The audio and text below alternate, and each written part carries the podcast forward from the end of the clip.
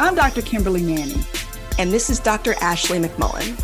And you're listening to the Human Doctor Podcast, where we explore the human side of medicine, along with teaching, living, learning, and all things in between.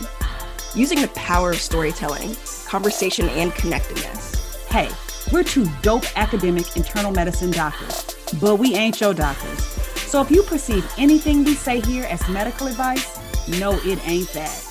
Also, the things we say, they only reflect our brilliant Black woman magic mind and not our employers. You could have been anywhere, y'all, but you chose to be here with us, and we appreciate you.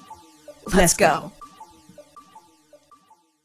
So, we are getting close to dropping this podcast series. Yeah. It does my heart joy to know that we're going to be able to share some of our conversations with a wider audience and uh, hopefully bless some folks with some stories between us.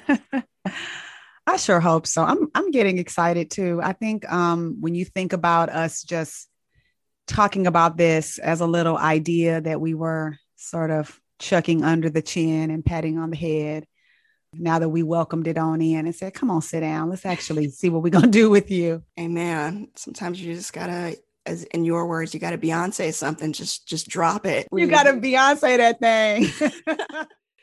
yeah, that is true. I forgot about it. Did I say that? Yeah, that was you. Yeah, so I'm I'm really excited about this, and um, I guess because people are getting acquainted with us, this may be an opportunity to tell a little bit about ourselves. Don't you think? Yeah, no, I think we we should uh, let the people know what they want to know, which is who is Dr. Kimberly Manning and maybe a little less so who is Dr. Ashley McMullen. I actually was thinking the opposite. I was thinking who is Dr. Ashley McMullen and less of who is Dr. Kimberly Manning. So uh, since I'm older than you, I'm gonna take the authority of of probing first. Yes. Um, so can I can I ask you a couple questions to get to for us to get to know you a little bit better? Of course. So First, tell me, how would you describe yourself in a one liner? Mm, my one liner. Yeah, what is your one liner? So I will start with my name, Ashley Marie McMullen. Okay. I am a 30 something year old Black cisgendered woman uh, who is a descendant of individuals who were brought to this country against their will, who were enslaved, but also survived. I am a product of an incredible grandmother, the evangelist Shelley Rael, yes. and a wonderful mom, Siobhan Jackson, who is a pediatric nurse um, down in Houston, who introduced me into the world of compassionate medicine as a purpose and a calling. That's what's up. Come so, on, mom. Yeah, yeah. Shout out to the Black moms. So, along with that, I am an assistant professor of medicine. Mm-hmm. Uh, I am trained as an internist. I did my medical school at University of Texas in Houston. Okay. Then came out to California, um, San Francisco for the first time during my interview. And, you know, it was just a lot warmer than the East Coast. Um, not warmer than Houston, though. Not warmer than Houston, but, you know, it was a happy medium of warm and not disastrously humid. So, but I also just fell in love with the program. You know, the, the, the folks here were mission driven they were not just doctors, they were doctors who believed in compassionate care and social justice.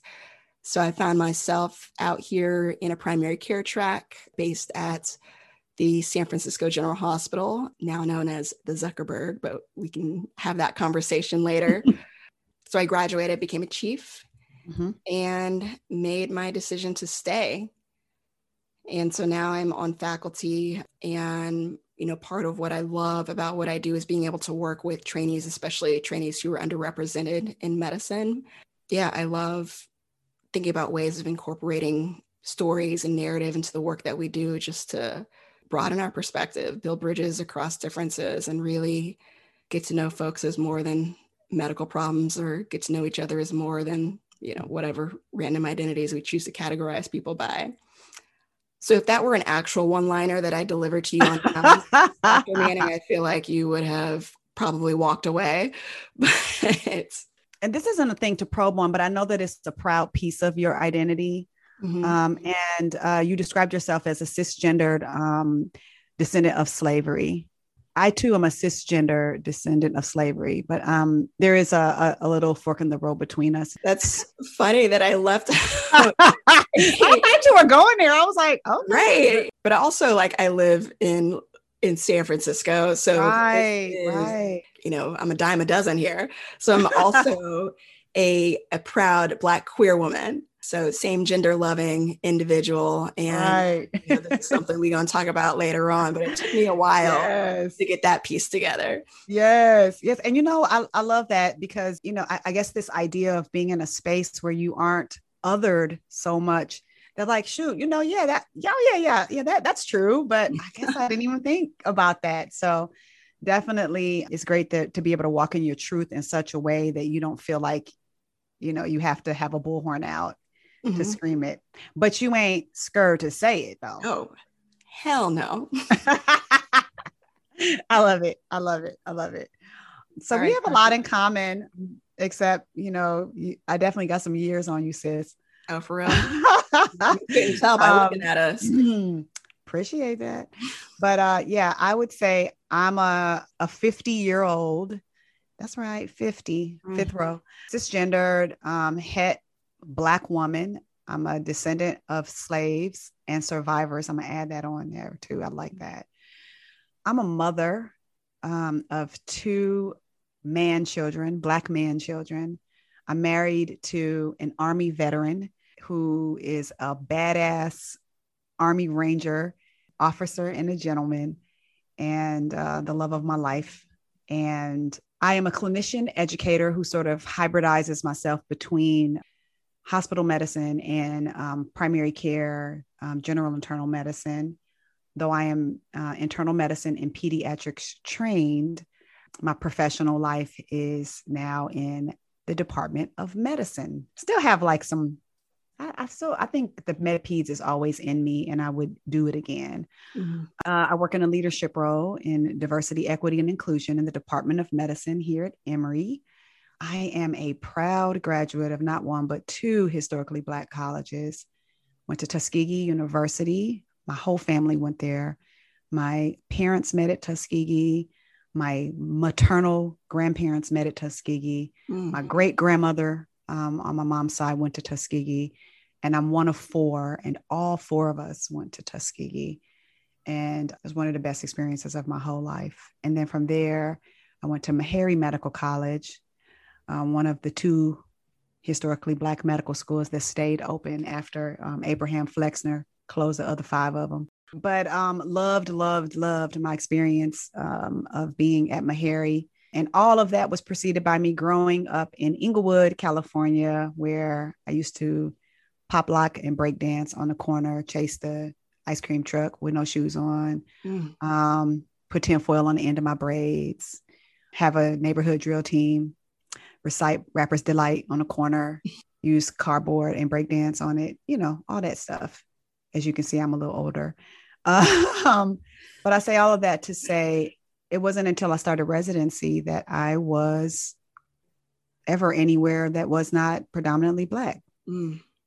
And that shapes a lot of what I'm like because I tend to think in African American vernacular um, in my day to day operations. And I finally, after all this time, reached a point where I'm comfortable enough in my own skin to reveal that true part of me to the rest of the world.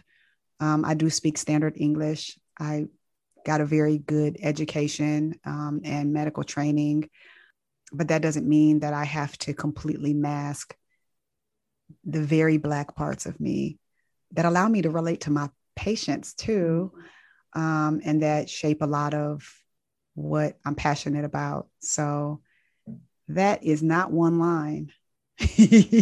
but but it is truer than true.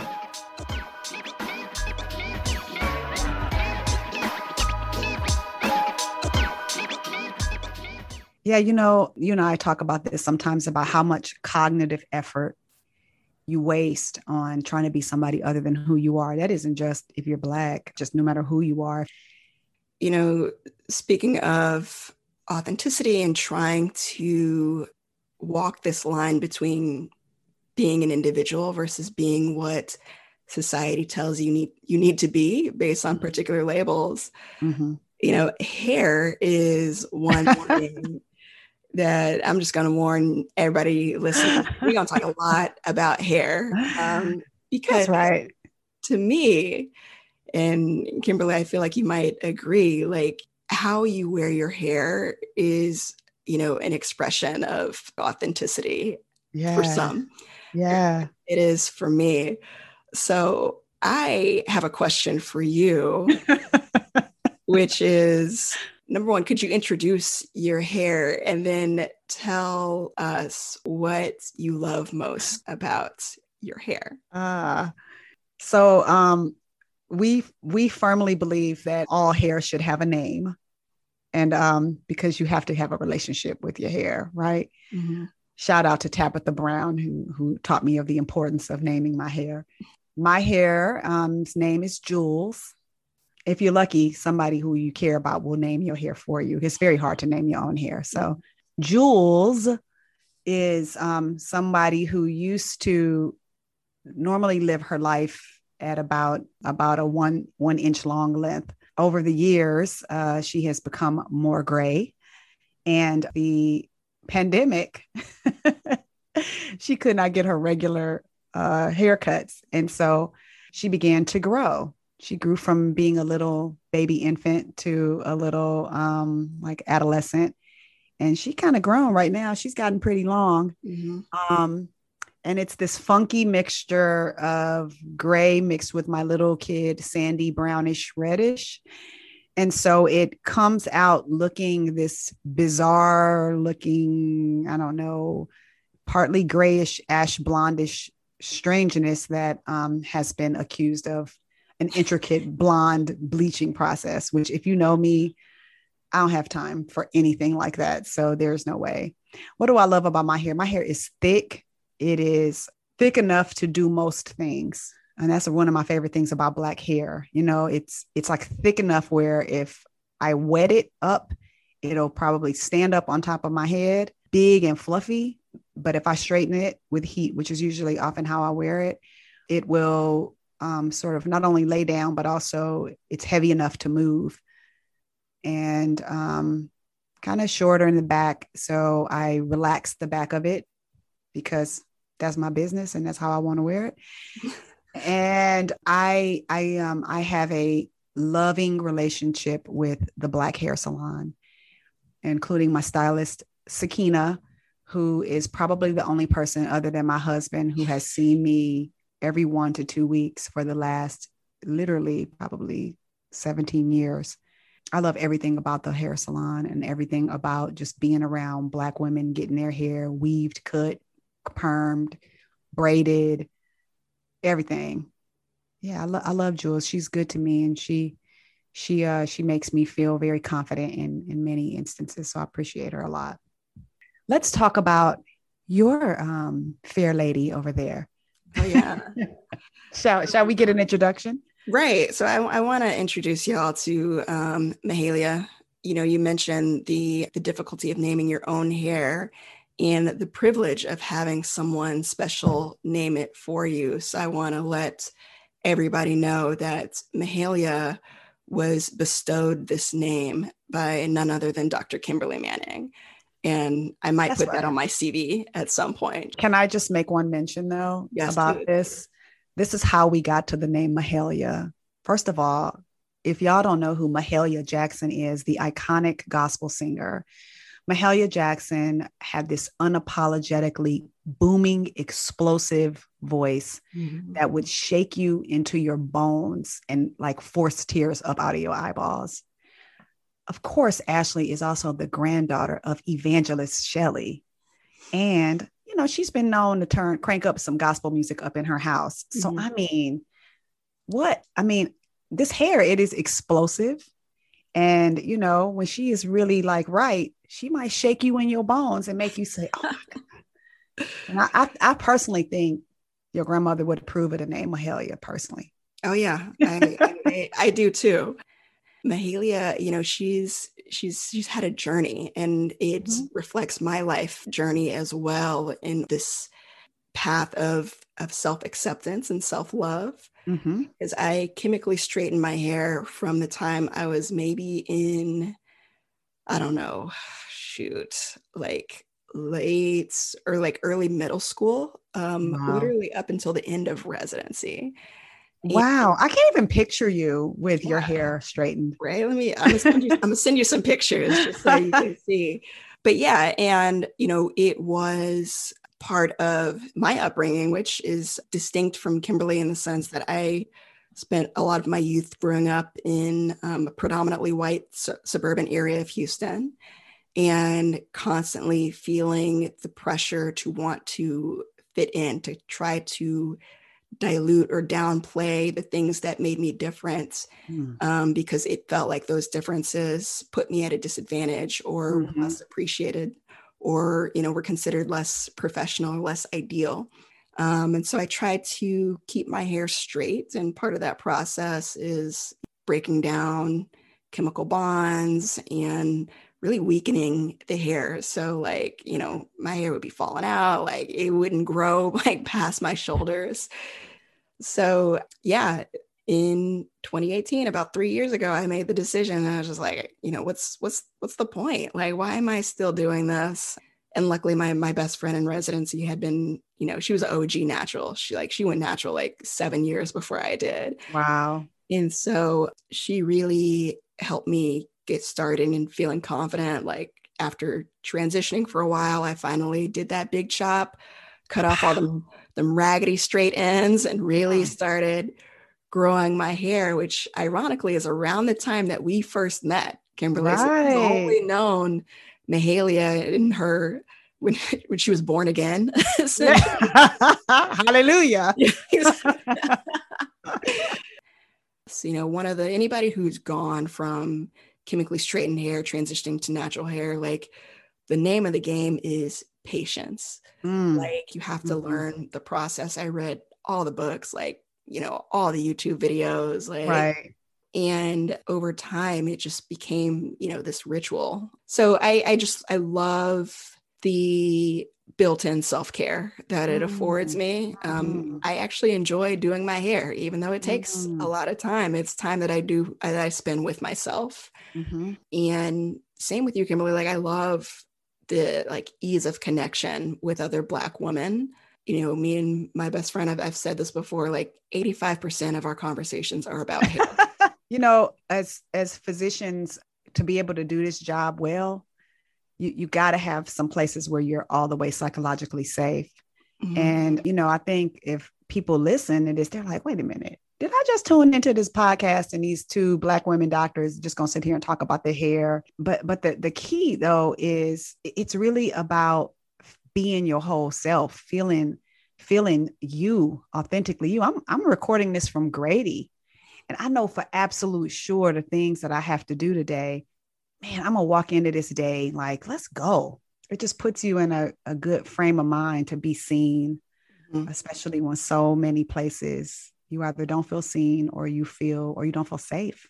Absolutely yeah one of the things i'm hoping for for this series i mean not only do i get to chop it up with you every week which is really 90% of the appeal um, but also that that our listeners can hear our stories and identify with with pieces of themselves you know even you know whether whether you're black whether you're queer whether you're a doctor or a mother or a clinician just recognizing that stories create visibility yep. and, and connection. And if there's pieces of our stories that can make folks feel seen or maybe a little less alone in in this world and this work that we do, then I'll call that a success.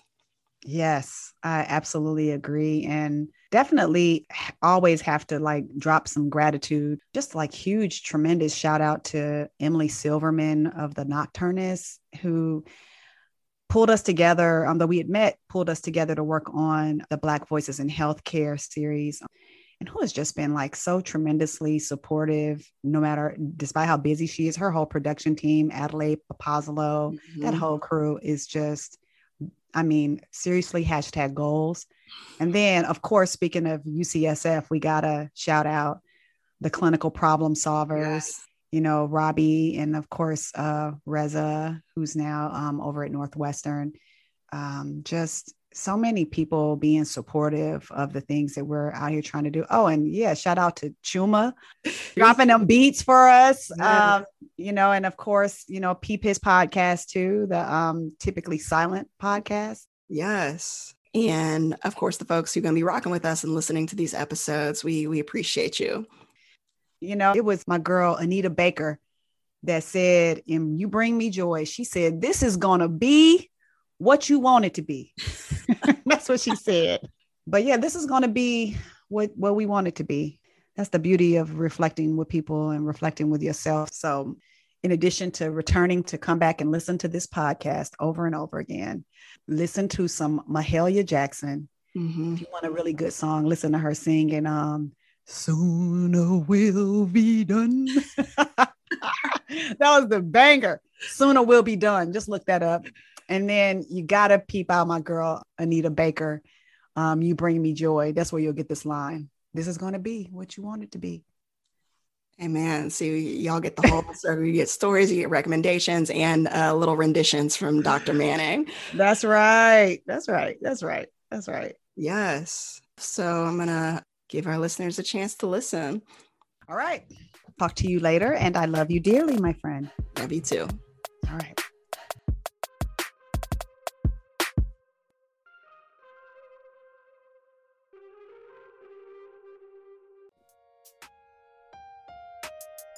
That wraps up this week's episode of the Human Doctor Podcast. Special thanks to our favorite brother gastroenterologist, Dr. Chuma Obiname, for the beats.